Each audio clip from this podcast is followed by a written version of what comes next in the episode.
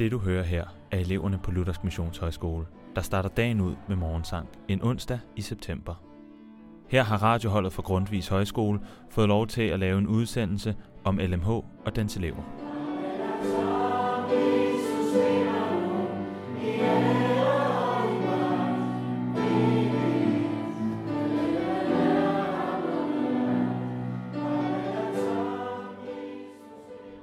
En af eleverne hedder Katrine. Hende talte Clara med om nogle af de tanker, hun har gjort sig om sin tro og om at starte på højskolen. Der var en, en periode øh, i gymnasietiden, hvor jeg virkelig var sådan øh, meget øh, i tvivl øh, på, om det her nu var det, jeg egentlig skulle bygge mit liv på.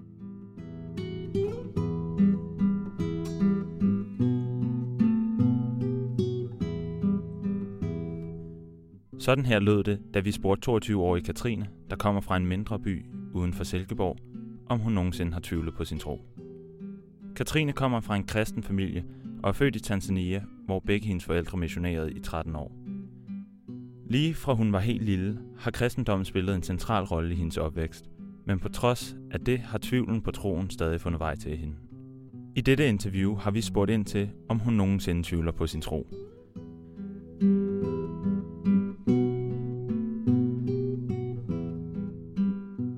Det gør jeg. Mm, faktisk øh, også fordi, nu tænker jeg jo sådan, ej, så kommer man her, så tvivler man sikkert ikke. Øh, men selv i undervisning, så kan jeg nogle gange godt være sådan, ej, er det virkelig sådan, Bibelen siger, det skal være? Og sådan noget der. Jeg kan blive sådan helt, øh, øh, være sådan helt, ej, det, det kan da ikke passe, eller sådan, at det er det Gud vil, og at det er det, der står i Bibelen. Øh, og måske også være sådan, at, ja, nej, ja, at det ikke giver mening, men... Øh, ja, og så tror jeg, jo, så kan jeg også blive sådan tænke, øh, er det bare lige nu her, nu bliver vi undervist i det her, så giver det mening, men så lige bagefter, så giver det ikke så meget mening alligevel. Øh, der er mange ting, hvor jeg sådan stiller spørgsmålstegn til det, også fordi jeg sådan, også har været meget tvivlende igennem sådan min tro, når jeg kigger tilbage, og så kan jeg jo godt være sådan, ja, så det kan nemt komme op igen. Det, øh, det er slet ikke det. Ja, så det, det, det gør jeg også. Hvad gør du så, når det er svært for dig? Mm, jeg tror, at for eksempel der, hvor jeg sådan virkelig lige, hvor jeg ja, tvivlede meget, hvor jeg snakkede med nogen, altså jeg tror, jeg har brug for at snakke med nogen om det.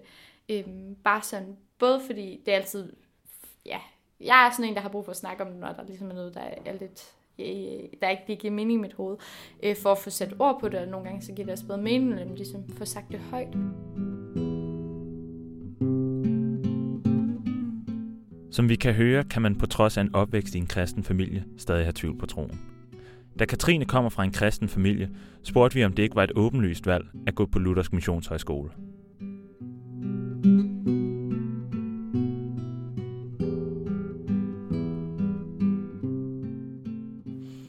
Øhm, faktisk har det været et rigtig svært valg for mig, om jeg skulle tage på øh, LMH. Øhm, både fordi begge mine brødre har faktisk gået her. Øhm, og ja, altså, jeg kender en del, af er og jeg ved, at der er rigtig mange, som sådan tænker, eller sådan har, lidt, har dannet sig sit eget billede af, sådan lidt LMH, hvad det er, og hvorfor tager man på LMH, og sådan. Og jeg øh, tænkte, jeg, altså, jeg tror, jeg var sådan i, i det sted i mit liv, hvor jeg sådan tænkte, ej, nu vil jeg virkelig gerne sådan prøve noget nyt, eller sådan, og jeg vil ikke gøre det, som folk forventer, jeg skal gøre, og finde min egen vej, og sådan noget der. Øhm, hvor jeg så tror, at jeg øhm, på den måde sådan tænkte, jeg skal i hvert fald ikke på LMH, fordi det, det forventer, ikke fordi mine forældre forventede det, men alligevel sådan, så lå det jo meget sådan, selvfølgelig kunne jeg også tage på LMH, fordi det har begge mine brødre gjort og sådan. Øhm, så derfor tænkte jeg, ej, det skal jeg bare ikke gøre. Øhm, men så tror jeg også lidt, at mm, ja, ja, så øhm, jeg var jo kristen, så jeg har spændt sådan over, hvad jeg sådan lige skulle gøre i mit liv, altså hvor, hvilken vej jeg skulle tage. Og der tror jeg bare flere gange, jeg blev sådan mindet om, at, at det var en god idé at tage på på, eller sådan øh, meget uafhængigt af folk. Jeg tror lidt, jeg fandt ud af, at mine egne argumenter for ikke at gøre det, de ligesom ikke var sådan på en eller anden måde holdbare, eller sådan, øh, og, og at jeg ikke stadigvæk kunne stå ved de tanker, jeg havde bag det ved at tage afsted. Men jeg er her, og jeg er mega glad for det, og jeg blev sådan bekræftet i det den første dag. Og så var jeg sådan, det er det, jeg skal, og det er det rigtige. Vi fik også lov til at deltage i deres undervisning, som primært er relateret til Bibelen, men de har også praktiske og kreative fag. Agnete og Andreas fik lov til at være med i en hørelærerteam. I hørelærer får eleverne en grundforståelse af noder og rytme. Team startede med, at læreren Ulrik satte en lille ramseøvelse i gang. Her det er et totalt øvetempo. Så kan jeg sammen. Kom nu. 1, forfra, 3 og 4. Drejer, pause, fes, pause, gear, pause, tørre, hurtigere, tørre, hurtigere, hvil, hvil, penser, filipenser, pande, pande, pande, kager, ligger for, ligger for, ligger for, fat i maven. Derudover sang eleverne også efter noder, som skabte en god stemning i rummet.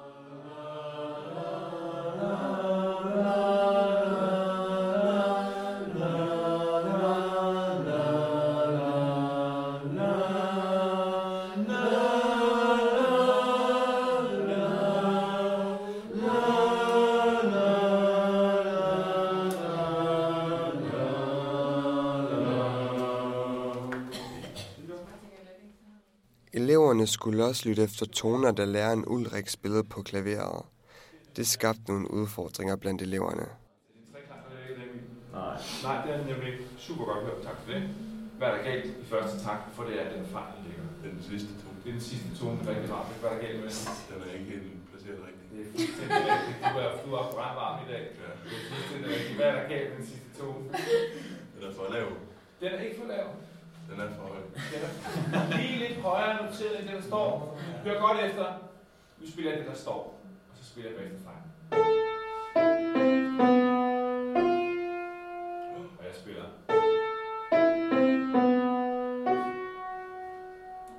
Efter hørelærer tager vi med Johanne og Sofie ned i et af skolens mange samtale- og bederum. De talte med Emil, der er 20 år gammel, om troen, tvivlen og livet efter døden.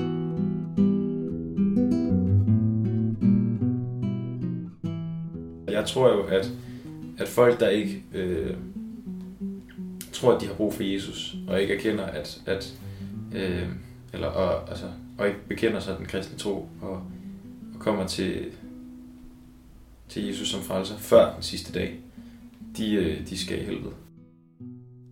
Hvad sker der egentlig efter døden? Ender vi i en stor sort tomhed, eller er der alligevel noget? For 20-årige Emil er der ingen tvivl om, at det ikke bare er slut, når vi dør. Det er faktisk først her, at livet rigtig starter.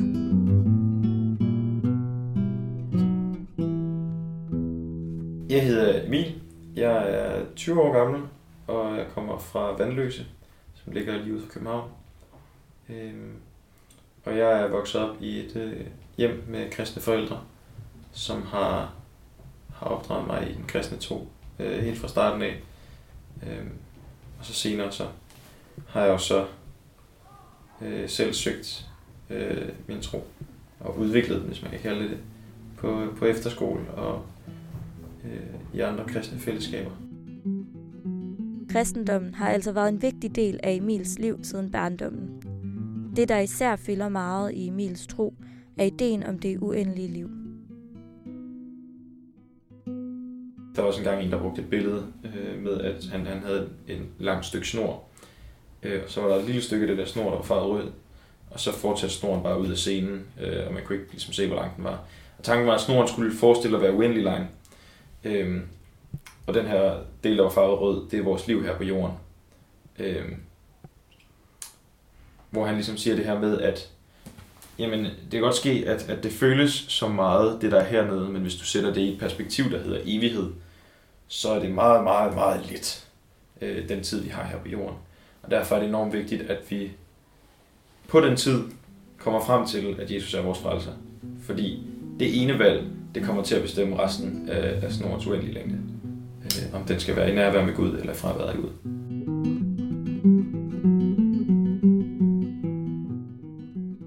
Det var tydeligt for os, at Emil var stærk og afklaret i sin tro. Derfor spurgte vi ind til, om der aldrig rejste sig en tvivl. Jo, jo, jeg tvivler rigeligt. Øh, øh, men, hvad hedder det? Øh, tvivl er også bare en bekræftelse af, at man tror. Øh, fordi hvis jeg ikke troede, så ville jeg jo heller ikke tvivle det. Og tvivl er en bekræftelse af, at du tænker, tror jeg rigtigt? Øh, og så kan man sætte sig ned og, og undersøge det. Øh, og jeg har fundet, at, at når jeg har gjort det, så er jeg kommet frem til, at øh, min konklusion det er, at det må være rigtigt. Øh, fordi det tyder alt, alt det, jeg har fundet af, af bevis og belæg øh, på. Øh, I forhold til Bibelens troværdighed, når man kigger på andre historiske kilder, øh, og i forhold til, jeg synes, det giver mening, øh, også når man snakker etik og moral og sådan noget. Jeg synes, der er, en, der er nogle sammenhænge, som, som, som giver mening for mig i hvert fald.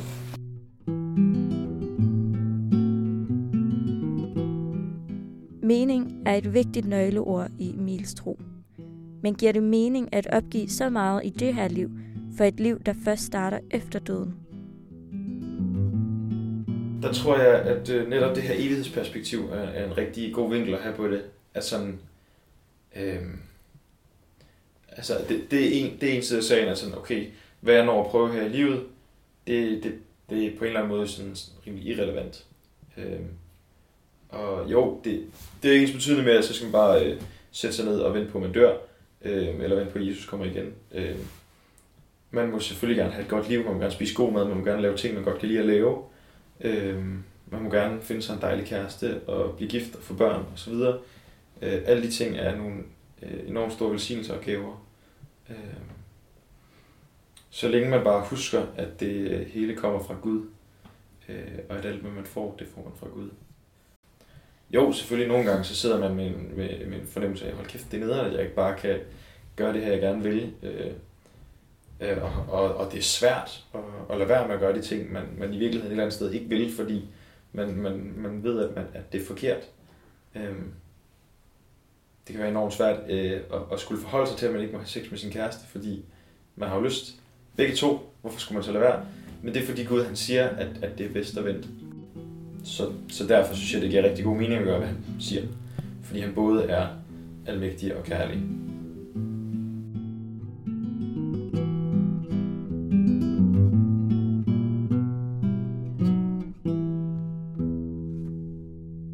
Fra samtalerummet går vi med Aske og Cecilie til et af skolens mange klasselokaler, hvor de talte med Jette om hendes tanker om livet efter døden og de problemer, der kan være, når nogle af ens venner ikke er kristne. Jette starter med at citere sit yndlingscitat fra Bibelen. Jeremias 29, 11.29.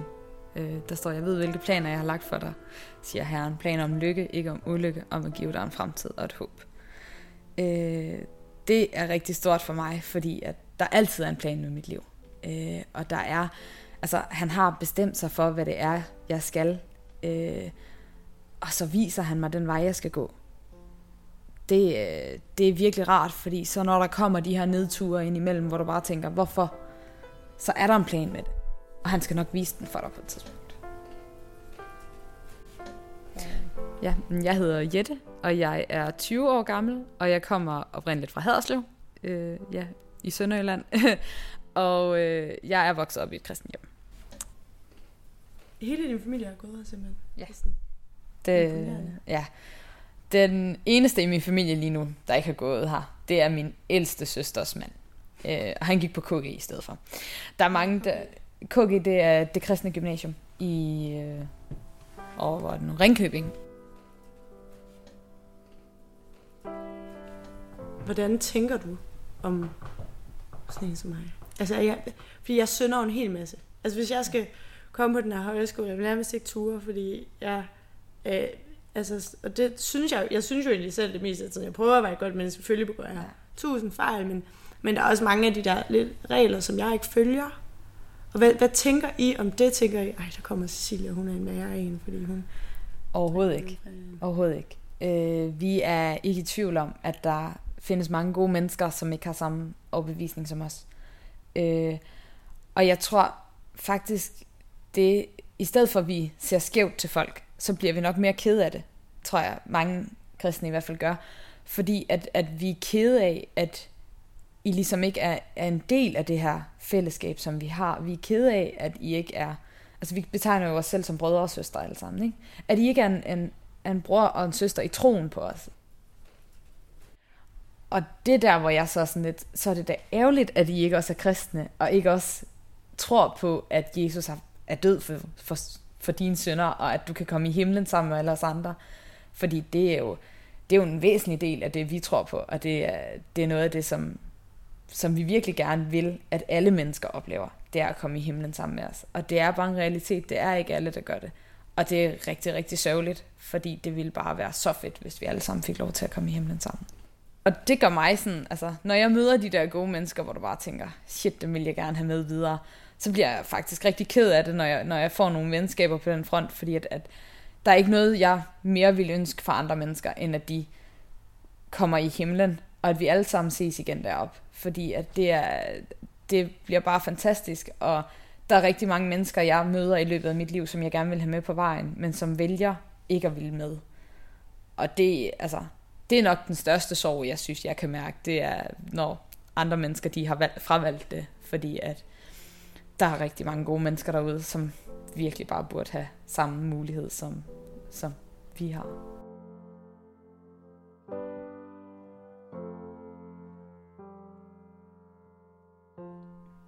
Er der nogen ting, du sådan er uenig i? Altså nu- nu sidder, nu sidder jeg og tænker, at fest har været en ret stor del af mit liv. Mm. Og det behøver ikke lige være det, men er der noget, hvor du sådan har været, shit, jeg ville ønske, jeg ikke var kristen, mand.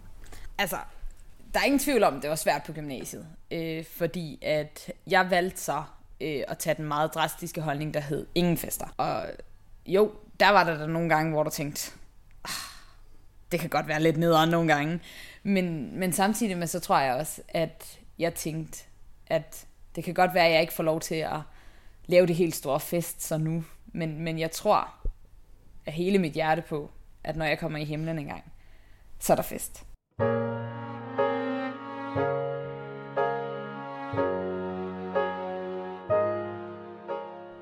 Et af fagene, de underviser i på LMH, er etik, hvor teolog Mikkel Vigilius denne dag havde abort som tema. Undervisningen foregik primært som klassisk katederundervisning. I klippet, du skal høre nu, fortæller Mikkel om, hvordan den tyske propagandamaskine under Hitler argumenterede for, at man gradvist kunne tillade drab, ikke kun på fostre, men også på de levende handicappede mennesker. Og propagandamaskinen har kørt med film, og så finder man et, et ekstremt eksempel. En, øh, en dreng, som hedder Gerhard, som mangler adskillige lemmer, som er mentalt handicappet og lider af, af, af voldsomme kramper. Og det her liv, så vi- er nærmere os bunden. Lavere kan man vel ikke finde nogen, der lever. Og man får hans forældre med på, at Gerhard øh, skal, skal slås ihjel. Og det sker den 24. juli 1939, så bliver øh, Gerhard slået ihjel. Øh, og det er i den forbindelse, at det her udtryk formuleres og, og coines. Det er nazisterne, der kalder det her for den gode død. Gerhards død, den gode død, vi gør en god gerning. Nu har filmen er kørt, og vi har fundet et ekstremt eksempel, og den tyske befolkning er ved at være præpareret. Og så går vi i gang. Og så kører man rundt på institutionerne og samler øh, mentalt, fysisk handicappede eller børn, øh, som er uregerlige. Og med tiden så bliver det ikke bare børn, så bliver det også voksne. Og så kører man dem til, øh, til udryddelsescentre, hvor de bliver gasset og hvor de bliver kremeret. 270.000 fysisk øh, eller psykisk handicappede eller utilpassede øh, bliver dræbt i ly af, af 2. verdenskrig. Og så er verden i chok over, hvad der er sket, og hvad mennesker kan overtales til. Og den rystelse er vi jo faktisk ikke kommet os over. I 1973 åbnes der i Danmark øh, for øh, fri abort, øh, og øh, vi bliver bedre og bedre til at diagnostisere øh, sygdom øh, hos øh, ufødte børn. 2012, der kommer en, en øh, ny test, som ikke er en fostervandsprøve, som vi brugte tidligere. Nu er det nok at tage en blodprøve. og så kan man disponere for alt muligt, som er genetisk øh, bestemt. Øh, og det er Down-syndrom naturligvis. Andre former for kroniske sygdomme. Det er også dispositioner for forhøjet blodtryk, fedme, kræft, diabetes og, og så videre, og så videre. Øh, den test bliver nu tilbudt alle. Og statistikken siger, 99 procent af alle, der får øh, at vide, at de venter et barn med Down-syndrom, øh, vælger abort. Det er et tankevækkende tal, øh, også på en, på en, en, en kristen øh, højskole, øh, fordi vi har en... s- Hvor stor en del af den danske befolkning vil sige, at Bibelen er Guds ord?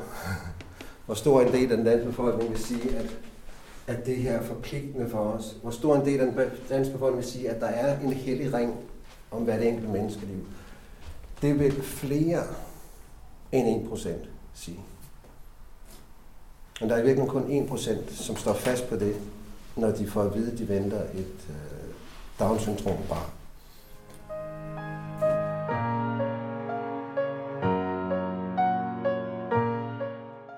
Fra etik går vi ned i lokale 2 sammen med Anna og Victoria, hvor de taler sammen med eleven Jakob. Jeg vil gerne give noget igen. Sige, at hey, nu får du lige min hest her, fordi at, øh, at du har givet mig et evigt liv. Det her er Jakob. Han er 22 år og kommer fra Ansherred, en by på 1300 indbyggere i Sydvestjylland. Jakob er ligesom sin familie indre missionsk, men han mener ikke, at det kan mærkes i dagligdagen på Luthersk Missionshøjskole. Vi spurgte ham, hvad der var det vigtigste ved hans tro. Jamen, det, er, det er det med, at, at Gud han har givet sin, sin eneste søn til os, for at vi, vi kan blive frelst. Men det var en, det er også en træls tanke, sådan at hvorfor er vi så vigtige som mennesker? Og at, at Gud har givet at ofre sin, sin eneste søn. Bare for at, at vi dumme får kan blive frelst. Ikke? Når Jakob snakker om frelse, betyder det at være frelst, at man trods sine synder kan komme i himlen. Jeg kan ikke gøre noget for min frelse. Lige meget hvor meget jeg prøver at, at gøre gode gerninger mod, mod andre folk. Men jeg spørger, vil du have et stykke tyggegummi, eller skal jeg ikke lige hjælpe dig hen over vejen her? Og jeg vil gerne give noget igen. Sige, at hey, nu får du lige min hest her, fordi at, øh, at du har givet mig et evigt liv. Okay. Det er kun troen, ja, ved, ved det, som Gud han har gjort for os, der får mig tættere på ham. Vi bad Jakob læse sin yndlingspassage op fra Bibelen. Det er det Paulus' brev til Efeserne, hvor øh, overskriften på selve teksten, det er frelsen af noget. Det er i kapitel 2, og så vers 4.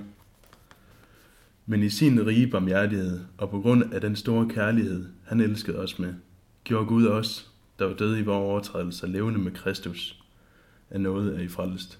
Det er det, der understreger det, som jeg prøver at være inde på sådan hele tiden, med at, at, at i Guds rige barmhjertighed, altså Gud han, han gjorde det ikke af, af tvang. Det var i, i en barmhjertighed, fordi at han, han elsker os i den store kærlighed, han havde til os.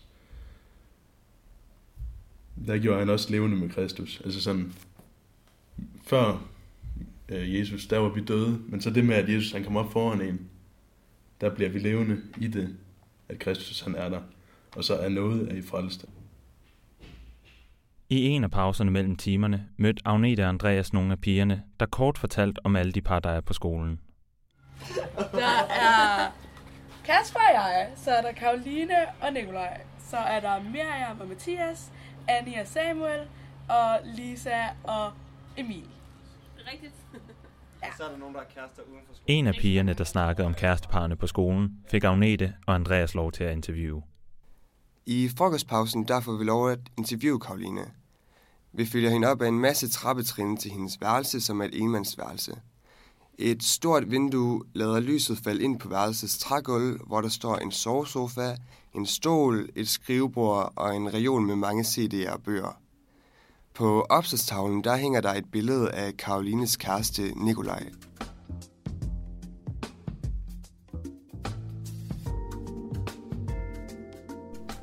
Her fortæller Karoline om det at være ung og kristen, og hvilke fordomme hun møder hos andre ikke-kristne unge. Altså, det blev meget tydeligt for mig øh, i gymnasiet, hvor at Jeg har gået på VGT, som det bliver sådan nogle gange kaldt det kristne gymnasium nummer to. Dermed var vi også mange kristne på gymnasiet. Og så efter, øh, efter grundforløbet, der skiftede jeg klasse. I en klasse, hvor der var mm, 3-4 kristne piger i forvejen. Øhm, der kan jeg huske, at jeg følte mig sådan virkelig dømt af dem, som så ikke var kristne, fordi det var bare sådan, selvfølgelig var jeg ligesom dem. Øhm, hvor jeg altså sådan, havde brug for at gøre sådan lidt opbrud med, eller sådan, ej, hey, jeg vil godt jer. Ja. Og så er, det, så er det typisk, at man bliver sådan, Nå, men så drikker du ikke, og du må ikke have sex, og, og du er bare indoktrineret. Eller sådan, det er sådan, det er de typiske, eller sådan idéer, man har om kristendommen, og så føler jeg mig nogle gange sådan stemlet som bare det. Eller sådan, så er jeg bare en, der ikke kan finde ud af at tage min egen holdning, og øh, ja, og jeg er ikke klog nok til at sidde med i en biologiteam, fordi jeg jo ikke tror på evolutionen på samme måde. Og på den måde føler jeg mig tit misforstået som kristen, og med mine intentioner, og hvordan jeg lever. Jeg synes, det er meget provokerende, når man får sådan til, altså sådan, tror du ikke, du er indoktrineret? Øh, nej, eller hvad er du så? Eller med den tro, du har, ikke? Fordi du ser, når jeg er vokset op i et hjem, hvor vi ikke spiser særlig meget kød, ikke? Nå, så hvor tror du, du har fået den idé fra? Men du har jo selv forholdt dig til det, ikke? Eller taget stilling til, Jamen, jeg vil ikke spise kød, fordi jeg kan se, at det giver mening. Og sådan, sådan, jeg opfatter i hvert fald mig selv som et også meget reflekteret menneske, som kan tage min egen holdning. Øhm, så det kan jeg blive rigtig provokeret af. Jeg oplever ikke særlig meget, at de vender hatten om. Sådan, nej, okay, men hvad så med mig? Eller sådan, har jeg overhovedet taget stilling til det?